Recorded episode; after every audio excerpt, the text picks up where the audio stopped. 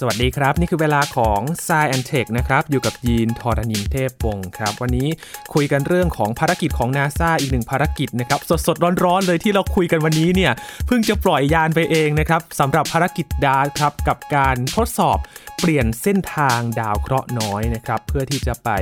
ดูว่ามันจะเปลี่ยนเส้นทางได้ มากน้อยแค่ไหนกับความหวังว่าเอ๊ดาวเคราะห์น้อยมันจะพุ่งชนโลกหรือเปล่านะครับวันนี้มาคุยภารกิจนี้กันกับเติ้ลนัทนนท์ดงสูงเนินใน s ายเทควันนี้ครับ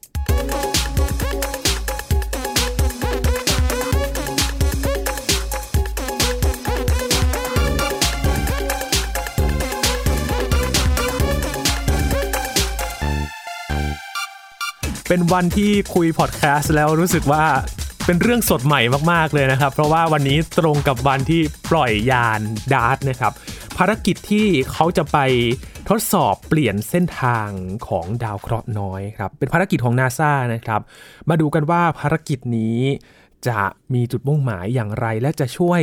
ในการที่จะเปลี่ยนทิศทางของดาวเคราะห์น้อยได้อย่างไรบ้างนะครับ วันนี้อยู่กับเติ้ลนัทนนท์ดวงสูงเนิน บรรณาธิการบริหารจาก Space TS แล้วนะครับ สวัสดีครับเติ้ลครับ สวัสดีครับพี่ยิน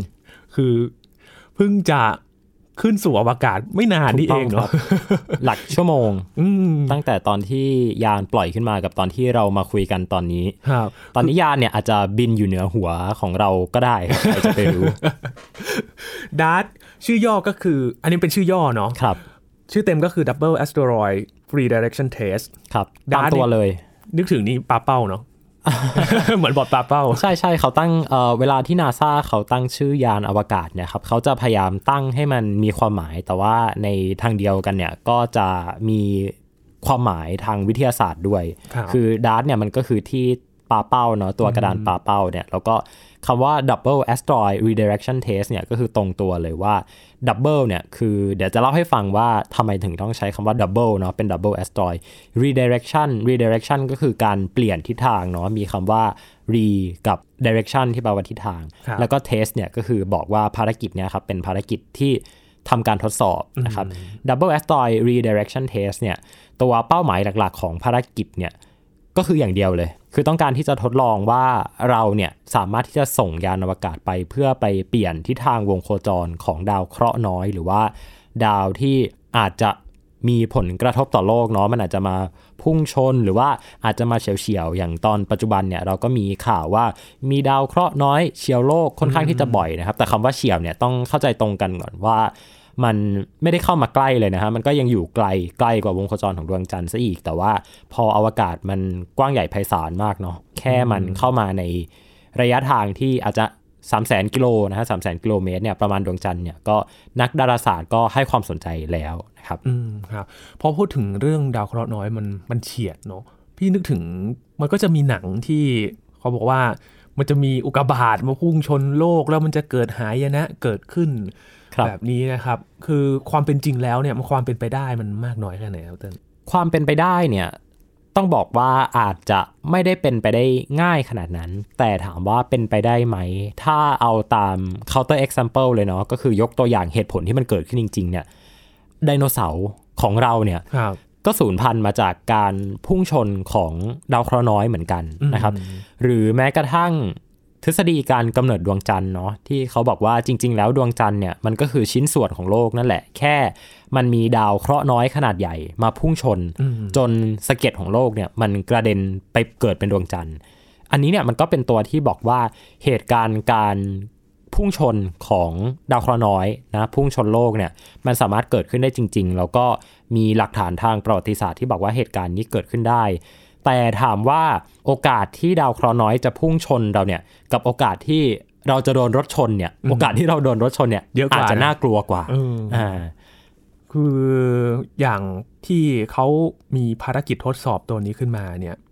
บางคนก็บอกว่ามันเหมือนเป็นการปกป้องโลกเลยเนาะครับ อาจจะว่าแบบนั้นก็ได้แต่ว่า NASA เนี่ยทีม PR ของ NASA ครับ ตอนที่เขาประกาศภารกิจนี้เนี่ย เขาค่อนข้างที่จะ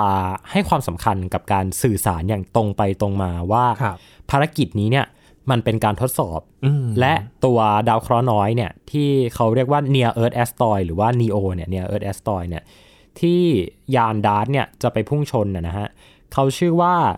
ดีดิโมสนะครับดีดิโมสเนี่ยเป็นภาษากรีก แปลว่า twin หรือว่าแปลว่าฝาแฝดอ่านะครับหมายความว่าจริง ๆ แล้วดาวเคราะห์น้อยดวงนี้เนี่ยมันมี 2 ดวง มันมี 2 ดวงนะครับ มีดวง A กับดวง B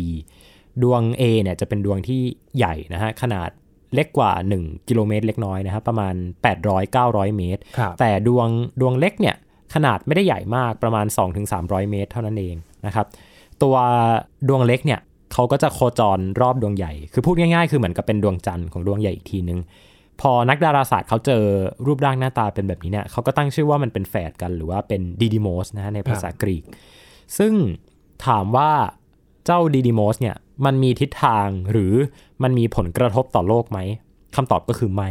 อืมหลายคนอาจจะเข้าใจว่า โอ้โหมันนาจะมาซาชนเนี่ยโลกแล้วถูกต้องนาซาก็เลยต้องส่งยานไปสกัดเหมือนกันในหนังจริง ๆ ไม่ใช่อืมแล้วนาซาก็ค่อนข้างที่จะให้ความสำคัญกับการสื่อสารตรงนี้ เพราะว่า แน่นอนว่าพอบอกว่า โอ้โหนาซาจะส่งยานไปพุ่งชนดาวเคราะห์น้อย นี่คือคนอาจจะแตกตื่นได้นะฮะ ถ้าสื่อสารกันไม่เข้าใจเนี่ยอืมมันจะมีภาพยนตร์เนยนะฮะ เรื่องอ r มาเกดอน ซึ่งครับอันเนี้ยหลายคนคุ้นเคยกัน แล้วก็คนไทยหลายคนชอบด้วยนะครับ เป็นภารกิจที่ส่ง นักบินอวกาศเนาะไประเบิดดาวเคราะห์น้อยเออหลายคนก็จะบอกว่า โอ้โห นี่มันคือเหมือนกับภารกิจของดาร์ตเลยหรือเปล่าจริง ๆ แล้วไม่ใช่นะฮะครับนาซาสื่อสารอย่างตรงไปตรงมาเลยบนเว็บไซต์ของเขาเลยบอกว่า this mission is not related to การป้องกันโลกจากการพุ่งชนของอุกกาบาตหรือว่าดาวเคราะห์น้อยเอออ่าไม่งั้นเดี๋ยวตกใจกัน คือชื่อภารกิจนี้ก็ชัดชัดมากเลยนะ พี่รู้สึกว่าไม่เคยเห็นภารกิจครั้งไหนที่ชัดเท่านี้มาก่อนเลยคือ test ตัว T test ข้างหลังภารกิจนี้เนาะอุปกรณ์ที่เอาขึ้นไปกับยานนะครับ ปกติเวลาเราคุยกันเนาะพี่ยีนว่ายานอวกาศ ยานแคสซินี ยาน New Horizon ยาน Curiosity Perseverance ยานที่เราพูดถึงกันมาเนี่ย อุปกรณ์เนี่ยที่ขนขึ้นไปบนยานเนี่ยเยอะแยะเต็มไปหมดเลย มีไม่ต่ำกว่า 10 ตัวเนาะไม่ว่าจะเป็นตัว MOXIE ที่พยายามที่จะ generate หรือว่าสร้างแก๊สออกซิเจนบนดาวอังคารใช่ไหมครับ หรือว่าอุปกรณ์ต่างๆ ที่นักดาราศาสตร์ แล้วก็นักฟิสิกส์เขาต้องการที่จะส่งขึ้นไป เพื่อทดสอบสภาวะในอวกาศ แต่ว่าถ้าเรามาดูตัวโครงสร้างของยาน DART เนี่ยครับพี่มันเรียบง่ายมากมันไม่มีอะไรเลยครับ คือไม่อะไรเลย คือตั้งใจส่งไปชนอย่างเดียวอะโอ้สิ่งที่น่าสนใจนะต้นว่ามันจะมีตัวเขาจะติดตัว CubeSat นะฮะซึ่งครับเป็นตัว ยานอวกาศหรือว่าดาวเทียมเนี่ยขนาดเล็กไม่ใหญ่มากนะที่ก่อนที่ยานดาร์ตเนี่ยมันจะไปพุ่งชนกับดาวเคราะห์น้อยดวงนี้เนี่ยครับตัวยานขนาดเล็กเนี่ยเขาจะแยกตัวออกมานะครับเพื่อที่จะถ่ายรูปแล้วก็บันทึกข้อมูลการชนนะครับเพราะว่าถ้ายานชนไปทั้งหมดเลยเนี่ยไม่รู้ใครจะถ่าจะยชนรูปจริงหรือเปล่าเนี่ยใช่ไม่รู้ใครจะถ่ายรูปเขาก็เลยต้องมียานอีกตัวหนึ่งที่พอมันใกล้จะชนแล้วเนี่ยมันจะดีดตัวออกมานะครับเพื่อที่จะ ถ่ายรูปแล้วก็บันทึกภาพนะครับที่เกิดจากการชน ทีนี้ถามว่าไปชนเนี่ยชนอะไร ชนในลักษณะไหน เมื่อกี้เราคุยกันเนาะว่าตัวดีดิโมสเนี่ยซึ่งเป็นเป้าหมายของยาน DART เนี่ยครับมันประกอบไปด้วยดาวเคราะห์น้อยสองดวงที่โคจรรอบกันอยู่ พอมันโคจรรอบกันเนี่ยมันมีดวงเล็กกับดวงใหญ่ ดวงเล็กเนี่ยครับขนาดประมาณ 200 เมตร ดวงใหญ่ 800 เมตร ยานอวกาศดาร์ตของเราเนี่ยครับขนาด ไม่ได้ใหญ่เลยครับ ประมาณ 2 เมตรเท่านั้นเอง โอ้ ประมาณตัวคนเนี่ยนะ ตัวคนนะฮะ ไม่ได้ไม่ได้ใหญ่เลยนะฮะอ๋อจริง ๆ มีรูปที่ทาง NASA แล้วก็ SpaceX ลงนะฮะ ลงกับตัวจรวด Falcon 9 เนี่ย ช่วงตอนที่เขากำลังจะปิดฝาตัวจรวดเนี่ยครับตัวยานเล็กมากเออแล้วฝาครอบจรวดเนี่ย ตัวจรวด Falcon 9 เนี่ยนะฮะ สูง 70 เมตรอืมแต่ส่งยานขนาดแค่2สองเมเมตรตร เล็กมาก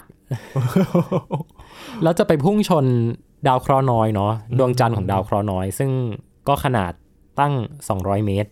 มันจะไปเปลี่ยนทิศทางอะไรได้หลายคนอาจจะสงสัยอืมอ่าอ่าแต่ว่าจริง ๆ แล้วเนี่ยนะครับตัวภารกิจดาร์ตเนี่ยเขาไม่ได้ตั้งใจที่จะเปลี่ยนทิศทางการโคจรของมันทั้งหมดหรอกครับนะครับ คือตัว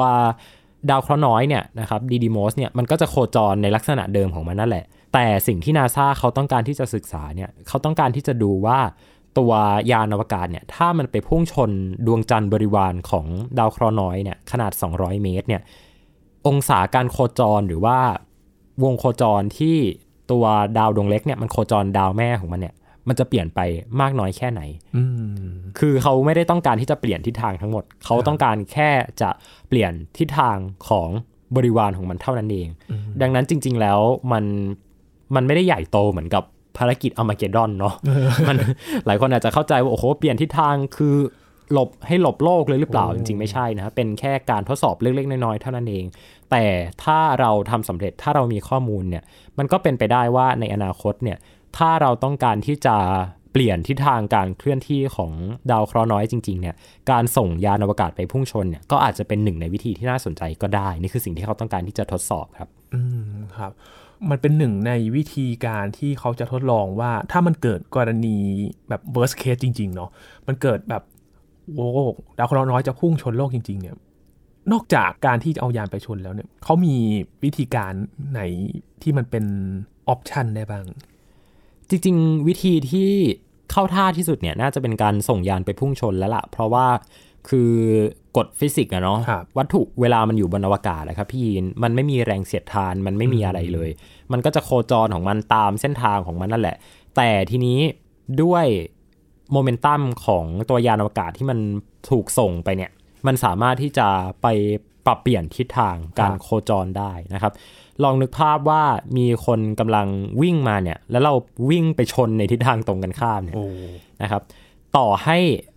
เรา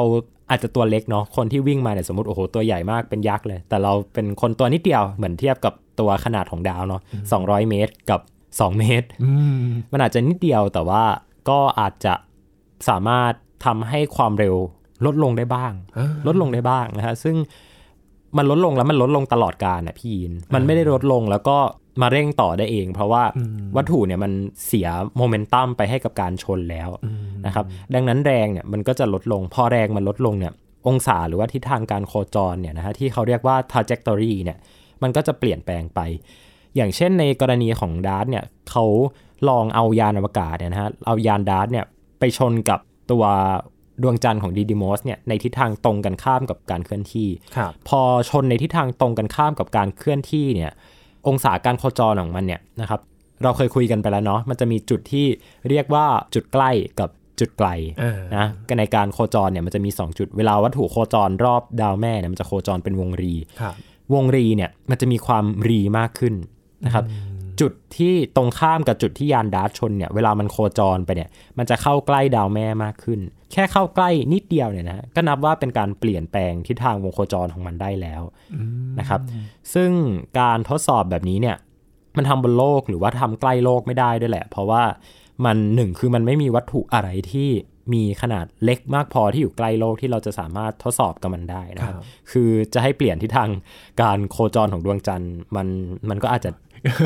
ยิ่งใหญ่ไปเลยยิ่งใหญ่มากแล้วแล้วคืออาจจะต้องใช้ยานขนาดใหญ่ประมาณสัก2ส่วน3ของดวงจันทร์นะนะถ้าต้องการที่จะเปลี่ยนทิศทางของดวงจันทร์จริงๆเนี่ยแต่ว่าพอมันเป็นยานอวกาศขนาดเล็กเนี่ยแล้วก็ตัวดีดีมอสเนี่ยมันเป็นระบบที่อยู่ค่อนข้างห่างไกล แล้วก็เหมือนกับมีความสมดุลในตัวมันเองด้วยเล็กน้อยเนี่ยนะครับก็ทำให้เวลาที่เราทดสอบการเปลี่ยนทิศทางของวัตถุบนท้องฟ้าเนี่ย มันก็จะง่ายขึ้นนิดนึงนะครับ แต่ว่าก็ต้องบอกว่านี่ไม่ใช่ครั้งแรกที่มนุษย์ส่งยานอวกาศไปพุ่งชน ดาวเคราะห์น้อย หรืออุกกาบาตหรือว่าวัตถุใด ๆ ที่มันอยู่บนท้องฟ้านะฮะเคยมีการทำภารกิจแบบเนี้ยหลาย ๆ ครั้งแล้ว หนึ่งในนั้นก็คือภารกิจที่ชื่อว่า Deep Impact นะฮะแต่ภารกิจพวกนี้เนี่ยเวลาที่เขาพุ่งชนเนี่ยเขาไม่ได้โฟกัสว่าวงโคจรของมันจะเปลี่ยนแปลงไปมากน้อยแค่ไหน แต่เขาโฟกัสว่าตัว ฝุ่นหรือว่าตัวสะเก็ดที่มันฟุ้งกระจายออกมาเนี่ย มันมีอะไรบ้าง แล้วเราจะศึกษาวัตถุพวกนั้น หรือว่าสะเก็ดที่มันกระเด็นออกมาจากวัตถุพวกนั้นเนี่ยอย่างไรบ้าง มีองค์ประกอบธาตุทางเคมีอะไรบ้าง นี่คือสิ่งที่เราพยายามจะศึกษากับภารกิจที่เป็นการพุ่งชนพวกนี้ แต่ดาร์ตเนี่ยนับว่าเป็นความพยายามครั้งแรกเลยที่เราพุ่งชนไม่ได้เพื่อที่จะศึกษาธาตุองค์ประกอบของมัน แต่ว่าเราต้องการที่จะศึกษาวิถีการโคจรของมันนะครับ ถามว่าทำไมต้องลองทำจริงๆอืมฟิสิกส์บนโลกคำนวณได้ไหม ได้ไม่ได้ยากเลยนะกฎของนิวตันเนี่ยที่เราเรียนกันเนี่ยสามารถที่จะคำนวณได้อย่างง่ายดายนะครับ ข้อสอบเด็กๆ ข้อสอบเด็กๆก็ถามเรื่องนี้นะว่า ถ้ายานโคจรมาด้วยความเร็วเท่านี้เออดาวโคจรมาด้วยความเร็วเท่านี้ เสียโมเมนตัมจากการชนความเร็วที่ได้ท้ายสุดจะเป็นเท่าไหร่ นี่คือโจทย์ฟิสิกส์มปลายด้วยซ้ำครับแต่ถามว่าทำไมนาซาต้องทำแบบนี้ทำไมต้องทดลองส่งจริง ๆ เพราะว่าจริง ๆ แล้วเนี่ยนะครับกฎของนิวตันเองเนี่ยอาจจะไม่สามารถที่จะอธิบายวิธีการโคจรของดาวบริวารพวกเนี้ยได้หมดร้อยเปอร์เซ็นต์นะครับ มันจะมีแรงอื่นๆ มากมายเลย เช่นแรงที่อาจจะเกิดจากความร้อน แรงที่อาจจะเกิดจากดวงอาทิตย์ แรงที่อาจจะเกิดจากอะไรต่างๆ มากมายนะครับ ซึ่งสุดท้ายแล้วเนี่ยการที่เราส่งยานอวกาศไปพุ่งชนเนี่ยก็น่าจะช่วยปรับปรุงฟิสิกส์ของเราบนโลกให้ดีขึ้นด้วยอืมครับ พูดถึงดีดีโมสเหมือนเป็นสนามทดลองของจริง ว่าแต่ระยะทางห่างจากโลกไกลมากน้อยแค่ไหนครับเติ้ลอยู่โซนไหน ปกติแล้วนะฮะตัวดาวเคราะห์น้อยเนี่ยที่เขาเรียกว่า NEO หรือว่า Near Earth Asteroid เนี่ยเขาจะมีวงโคจรที่เทียบกับวงโคจรของโลกเนาะคือไม่ได้ไกลโลกมาก เพราะว่าถ้ามันอยู่ไกลเนี่ยมันก็จะไม่เป็นอันตรายต่อโลกไงเออแต่แต่ถามว่ามันโคจรรอบโลกไหมก็ไม่ใช่ครับนะครับมันก็ไม่ได้โคจรรอบโลก แต่มันมีจุดที่วงโคจรเนี่ยมันตัดกับวงโคจรของโลกอยู่อืมดังนั้น ถามว่ามันอยู่ไกลแค่ไหนเนี่ยมันไม่ได้ไกลมากนะฮะมันก็อยู่ในวงโคจรที่เป็นวงโคจรคาบเกี่ยวกับวงโคจรที่โลกโคจรรอบดวงอาทิตย์นั่นแหละนะครับ แต่สิ่งที่ท้าทายเนี่ยก็คือการส่งยานอวกาศไปหามันมากกว่านะครับ อย่างยานดาร์ตเนี่ยวิธีการส่งเนี่ยเขาจะใช้เป็นตัว Ion Thruster นะครับ ก็คือเป็นตัวเครื่องยนต์ที่ไม่ได้เป็นจรวดจุดตูมตามเนาะแต่ว่า เป็นตัวเครื่องยนต์ที่ใช้การปล่อยอนุภาคทางไฟฟ้านะครับออกมาเพื่อที่จะส่งกำลังให้ตัวยานเนี่ยมันสามารถวิ่งไปได้นะครับครับซึ่งยานพวกเนี้ยเขาจะนิยมนิยมใช้กับภารกิจที่ไม่ได้เป็นสำรวจดาวเคราะห์ขนาดใหญ่ เพราะว่าถ้าไปสำรวจดาวเคราะห์ขนาดใหญ่เนี่ยการใช้เครื่องยนต์ที่เป็นจรวดจุดเนี่ยมันไม่ได้มีความแม่นยำสูงมาก แต่ว่าเครื่องยนต์ Ion Thruster เนี่ยครับมันค่อยๆเร่ง มันค่อยๆเร่ง ค่อย ๆไต่ระดับขึ้นไป นะครับ แล้วพอมันค่อยๆไต่ระดับขึ้นไปเนี่ย มันสามารถที่จะกำหนดทิศทางกำหนดความใกล้ห่างเล็งเป้าได้ง่ายขึ้นนะครับ ตัวยานอวกาศที่ประเทศไทยของเราเนี่ยพยายามที่จะทำเนี่ยเหมือนที่ดรเนกพูดเนี่ยนะฮะครับโครงการไทย Space Consortium เนี่ยที่จะส่งยานอวกาศไปสำรวจดวงจันทร์เนาะก็ใช้เครื่องยนต์ Ion Thruster แบบเดียวกับที่ยานดาร์ตใช้นี่แหละครับอืม คือเป็นวิธีการส่วนใหญ่ที่เขาเลือกใช้ในภารกิจประเภทนี้เลยใช่ไหมครับใช่ครับ เพราะว่าตัวจริงๆ d d m o s เนี่ยระยะห่างของมันคือ ถ้าตัวเลขเนี่ยมันคือใกล้สุดเนี่ยใกล้ดวงอาทิตย์มากที่สุดเนาะ1 AU 1 AU เนี่ยก็คือ 1 astronomical unit 1 หน่วยทางดาราศาสตร์ ก็คือเป็นระยะทางที่โลกเนี่ยห่างจากดวงอาทิตย์ครับดังนั้นเนี่ยคือวงโคจรที่มันคาบเกี่ยวกันละ 1 AU ก็คือมันมีวงโคจรช่วงที่ตัดกับโลกอยู่ และจุดไกลในการโคจรของมันเนี่ยคือ2ประมาณ 2.2 AU ก็คือห่างจากโลกออกไป 2 เท่านะครับสองเท่าก็คือไม่ไม่ได้ไกลมากแหละ คือไม่ได้อยู่แบบไปถึงดาวพฤหัสไปถึงดาวเสาร์อะไรอย่างนี้ ไม่ได้อยู่ไกลมากแล้วกันนะครับแล้วก็การโคจรของมันเนี่ยพอมันเป็นวงที่ค่อนข้างรีเนาะครับมันหมายความว่าเวลาที่มัน โคจรเข้ามาใกล้โลกเนี่ยมันก็จะมีความเร็วมากขึ้นนะมีความเร็วใกล้เคียงกับโลก ซึ่งพอมีความเร็วใกล้เคียงกับโลกเนี่ยปกติแล้วเนี่ยถามว่าทำไมดาวเคราะห์น้อย พวกนี้มันไม่ค่อยพุ่งชนโลก เพราะว่ามันมีดวงจันทร์เนี่ยคอยที่จะเหวี่ยงทิศทางการโคจรของมันอยู่เนาะคือทุกอย่างเนี่ยมันมีแรงโน้มถ่วงเออแล้วการที่วัตถุมันจะโคจรไปในทิศทางไหนในอวกาศเนี่ยมันเกี่ยวข้องกับแรงโน้มถ่วงหมดเลยครับดังนั้นเราจะไม่ค่อยเห็นดาว เคราะห์น้อยขนาดใหญ่มาพุ่งชนโลกเท่าไหร่นะเหมือนโอกาสที่เราคุยกันเมื่อกี้นี้ ครั้งสุดท้ายที่โหดร้ายจริงๆเนี่ยอาจจะเป็นในยุคไดโนเสาร์อืมดังนั้นถามว่าต้องห่วงไหมต้นว่าไม่ต้องห่วงมากครับแต่ว่าครั้งนี้เนี่ยช่วยให้นักวิทยาศาสตร์เขาทำความเข้าใจดีกว่า ว่าถ้ามันเกิดขึ้นมาจริงๆเนี่ยอาจจะไม่ได้อยู่ในช่วงชีวิตของเรา แต่มนุษย์เราก็น่าจะทำความเข้าใจเรื่องทิศทางศาสตร์การโคจรได้ดียิ่งขึ้นครับอืมอย่างน้อยก็เป็น Database ชุดหนึ่งเนาะที่สามารถเอาไปศึกษาต่อได้ว่า ถ้ามันเกิดกรณีนี้จริง ๆ เนี่ยมีการทดสอบแบบนี้แล้ว แล้วมันช่วยได้มากน้อยแค่ไหน ถูกต้องครับอืมครับ พูดถึงการส่งไปบ้างเมื่อกี้เติ้ลบอกไปแล้วว่าใช้ Falcon 9เนาะส่งครับก็คือนำมากลับมาใช้ใหม่ได้จรถูวกดต้อง Falcon 9จรวดก็ลงจอดอย่างสำเร็จเรียบร้อยครับบนเรือโดรนที่อยู่กลางมหาสมุทรแปซิฟิกอะนะครับ แล้วก็ตัวยานดาร์ตเนี่ยตอนเนี้ยก็ เริ่มต้นการเดินทางนะเริ่มเหวี่ยงตัวเองออกจากโลกเรียบร้อยแล้วนะครับวงโคจรของโลกเรียบร้อยแล้ว แล้วก็เริ่มการเดินทางนาน 11 เดือนครับคือการชนเนี่ยเขาวางแผนเอาไว้ในช่วงประมาณปี 2022 นะครับครับช่วงประมาณท้ายๆปลายๆปีประมาณเดือนตุลาคม ตุลาคมพฤศจิกายนเขาวางแผนไว้ประมาณนี้ครับแล้วก็ การทำภารกิจจริงๆเนี่ยมันจะเกิดขึ้นรวดเร็วมากแค่หนึ่งชั่วโมงเท่านั้นเอง ซึ่งตอนที่จะเกิดขึ้นเนี่ยก็เข้าใจว่านาซาก็น่าจะทำการไลฟ์อย่างใหญ่โต แล้วก็มีการถ่ายทอดสดมาให้เราได้ชมกันนะครับหนึ่งชั่วโมงแป๊บเดียวเองสั้นกว่าหนังเรื่องหนึ่งอีก โอ้ประมาณครึ่งเรื่องได้เนาะถ้าเทียบกับหนัง ใช่ครับอืมแต่ว่าเดินทาง 11 เดือนเลยอะโอ้โหมัน ก็นานอยู่เหมือนกันนะคือแล้วชนแล้วก็หายไปเลยด้วยนะพี่คือหนึ่งชั่วโมงนี่คือจบจนละหายไปเลยนะ แต่ยังมีกล้องถ่ายไว้อยู่นะใช่ครับเหมือนทำอีเวนต์หนึ่งเนาะทำโอ้เตรียมมานานมาก ถ้ารวมระยะเวลาการประกอบการวางแผนโปรเจกต์ตั้งแต่แรก ๆ นี่ก็นานมากเลยเนาะโอ้ตัวเลขนี้น่าสนใจครับ เพราะว่าจริง ๆ แล้วตัวโครงการนี้เนี่ยมันมันมีไอเดียมาสัก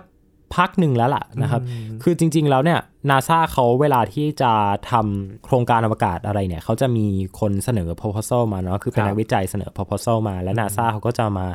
คัดเลือกอีกทีหนึ่ง ซึ่งตัวภารกิจดาร์ตเนี่ยเขา approve หรือว่าเลือกให้ได้มาทำจริง ๆ เนี่ย ในช่วงประมาณปี 2017 นะครับ โดยที่ทีมที่เสนอเข้ามาเนี่ย ก็คือทีมของ John Hopkins University ครับนะครับ เป็น Lab Applied Physics ของเขา ซึ่ง ทีมนี้เนี่ยคือแก๊งเดียวกับที่ทำเอ่อยาน New Horizon ที่เดินทางไปสำรวจดาวพลูโตนะครับ APHU ครับนะครับ APHU เนี่ยก็เป็น lab ที่อยู่ใน John Hopkins University อีกทีหนึ่ง อุปกรณ์หลาย ๆ ตัวที่เอามาใช้ในการติดตั้งกับยานเนี่ยก็เป็นอุปกรณ์ที่รีไซเคิลมาจากยาน New Horizon อีกทีหนึ่งโอ้เช่นตัวกล้องที่ใช้ในการถ่ายรูปเนี่ยก็เป็นตัวกล้องรุ่นเดียวกับที่ใช้ในยาน New Horizon ครับพี่ยินอืมคือพูดถึง อุปกรณ์หรือเครื่องมือที่ทีมชุดหนึ่งเอามาใช้นี่ มันก็คล้ายๆกับโครงการก่อนๆเลยเนาะเป็นทุกแลบไหมครับเติ้ลเอ่ออาจจะไม่ทุกแลบเพราะว่าอย่างกรณีของดาร์ตเนี่ยเป้าหมายหลักเนี่ยมันมีแค่อันเดียวไง คือชนแล้วหายไปไปชนได้ไปชนแล้วก็หายไป ก็ต้องการแค่ตัวกล้องที่มาบันทึกภาพ ดังนั้นตัวกล้องเนี่ยก็สามารถที่จะใช้ตัวอุปกรณ์ที่มีอยู่แล้วได้เนาะแต่ว่าในบางภารกิจเนี่ยมันก็จะต้องมีอุปกรณ์ใหม่เข้ามาเลย อย่างเช่น กรณีของ Moxie นะครับบนยาน Perseverance เนี่ยก็คือทำขึ้นมาใหม่เลยตัวนั้นจะเป็นของทาง JPL Jet Propulsion Laboratory ที่ครับ Caltech นะครับร่วมมือกับทางทีมที่อยู่ที่ Aeroasto ที่ MIT นะครับ ก็ทำทำงานร่วมกัน แต่ว่าตัวมิชชั่นอันนี้เนี่ย ตัวความน่าสนใจมันไม่ได้อยู่ที่ตัว instrument หรือว่าตัวอุปกรณ์ไงฮะมันอยู่ที่ตัวรูปแบบของภารกิจมากกว่า ซึ่งมันก็ แปลกใหม่ แล้วก็ไม่เคยมีการทำมาก่อนในแง่นี้ พี่สังเกตเรื่องหนึ่งเรื่องของการสื่อสารของนาซาเนาะคือ แต่ละโครงการเขาเลือกที่จะสื่อสารยังไงบ้างถึงแม้ว่า โครงการนี้อาจจะไม่ไม่ใหญ่เท่าโครงการไปสำรวจดาวอังคารหรือว่าโครงการอื่นๆ เขาเลือกวิธีการสื่อสารยังไงให้คนเข้าใจ คือนาซาเนี่ยเขาจริงจังเรื่องการสื่อสารมากนะฮะต้องบอกว่า ทีมสื่อสารของนาซาเนี่ยค่อนข้างที่จะมีประสบการณ์สูงมาก ตั้งแต่ในช่วงอพอลโลแล้วล่ะ ว่าเขาต้องสื่อสารการใช้งบมหาศาลของประชาชนเออให้ประชาชนรู้สึกว่ามันคุ้มค่ากับคุ้มภาษีของตัวเองที่จ่ายไปนะครับดังนั้นนาซาเนี่ยเขาให้ความสำคัญกับเรื่องของการสื่อสารแบบเนี้ยมาตั้งนานแล้วนะตั้งแต่ในยุคอพอลโลแล้วแหละครับทีเนี้ยในปัจจุบันเนี่ย มันเป็นยุคที่คนอเมริกาเนี่ยก็ค่อนข้างตื่นตัวกับข่าวอวกาศนะฮะคือคนอเมริกาเนี่ยตื่นตัวกับข่าวอวกาศมาตั้งแต่ในช่วงสมัยอพอลโลแล้วล่ะอืมแล้วก็ในปัจจุบันเนี่ยพอการศึกษา การเรียนแล้วก็สื่อต่างๆเนี่ยมันโหดูให้ความสำคัญกับอวกาศมากไปหมดเนี่ยครับก็เลยเดาว่ามันไม่ยากในการสื่อสารเท่าไหร่ แล้วก็นาซาเองเนี่ยพยายามที่จะใช้โซเชียลมีเดียนะฮะนาซาใช้โซเชียลมีเดียได้เก่งมากๆ อย่างภารกิจดาร์ตของเราเนี่ย แม้ว่าจะไม่ได้มีการไลฟ์ที่ใหญ่โตอะไรมากมาย แต่ว่าโอ้โห ก็สามารถที่จะจับกระแสในช่วงนี้ ซึ่งมันมีข่าวอะไรต่างๆ มากมายเต็มไปหมดเลยเนาะแต่ว่านาซาก็ทำให้เกิดการพูดถึงขึ้นมาได้ ก็คงเรียกได้ว่าเขาเขาเก่งและเขามีประสบการณ์มากจริงครับก็เป็นอีกภารกิจหนึ่งนะครับที่จับตาเนาะช่วงปลายปีหน้าก็คงมาดูกันว่าภารกิจจะเป็นยังไงบ้างนะครับ การพุ่งชนมีกล้องจับไว้นะครับ แต่ว่า ต้องจับตาดูให้ดีๆเนาะโอกาสมีครั้งเดียวๆจริงกล้องบนโลกเนี่ยอาจจะถ่ายได้ด้วยนะพี่ แต่เขายังไม่ได้ประกาศเขายังไม่ได้ประกาศว่าเขาจะใช้กล้องตัวไหนถ่ายนะครับซึ่งเอาไว้ใกล้ๆเขาจะประกาศอีกทีหนึ่งแต่ว่าต้นว่ามันก็เป็นอีกมุมมองหนึ่งที่น่าสนใจมากว่า เราพยายามที่จะถ่ายภาพการชนจากบนโลกได้ด้วยนะครับ ซึ่งเอาจริงก็ไม่ใช่เรื่องยากอะไรเนาะแต่ว่าความน่าเศร้าของ ตัวดาวเคราะห์น้อยตัวนี้เนี่ยดีดีโมสเนี่ยก็คือตัวกล้องที่ใช้ในการค้นพบเนี่ยนะฮะมันคือตัวกล้อง Arecibo Observatory ซึ่งตอนนี้ถล่มไปแล้ว เอ้า มันคือกล้องตัวที่อยู่ที่อยู่ที่เปอร์โตริโกอะครับครับ แล้วก็มันมันเป็นกล้องที่เก่ามาก ถ้าใครเคยดูเรื่อง Contact เนาะมันคือตัวกล้องที่นางเอกเคยทำงานอยู่ ที่เป็นกล้องขนาดใหญ่มากเลยอยู่บนหุบเขา แต่ว่าตอนนี้เคเบิลที่ ยึดตัวกล้องเนี่ยมันขาด แล้วก็มันก็เลยถล่มลงไปหมดเลย ก็เลยไม่มีกล้องตัวนี้แล้วนะครับ น่าเสียดายมากแล้วครับแต่ไม่เป็นไรเรายังมีกล้องตัวอื่นอยู่ รอดูรวมถึงตอนนั้นเจมส์เว็บก็อาจจะ ถูกส่งไปแล้วด้วยเออแต่เจมส์เว็บเลื่อนอีกแล้วนะ อัปเดตกันเดินหนึ่งเลื่อน แต่อันนี้หลักวันนะหลักวัน ใช่หลักวันครับไม่เป็นไร ได้อยู่ โอเค ก็ดูกันนะครับว่าจะมีกล้องตัวไหนจับนะครับ น่าจะมีเรื่องอัปเดตกันในปีหน้าว่าภารกิจนี้จะเป็นยังไงนะครับสำหรับภารกิจดาร์ตครับ ทดสอบการพุ่งชนของดาวเคราะห์น้อยนะครับ วันนี้ขอบคุณเติ้ลมากๆเลยครับขอบคุณครับ นี่คือ Science Tech นะครับคุณผู้ฟังติดตามรายการกันได้ที่ www.thaipbspodcast.com ครับรวมถึงพอดแคสต์ช่องทางต่าง ๆ ที่คุณกำลังรับฟังเราอยู่นะครับ อัปเดตเรื่องวิทยาศาสตร์เทคโนโลยี และนวัตกรรมกับเราได้ที่นี่ทุกที่ทุกเวลากับไทย PBS Podcast ครับ ช่วงนี้ยีนทอรานินเทพวงศ์พร้อมกับเติ้ลนัทนนท์ดวงสุขเนินจาก Space TS ลาไปก่อนนะครับ สวัสดีครับ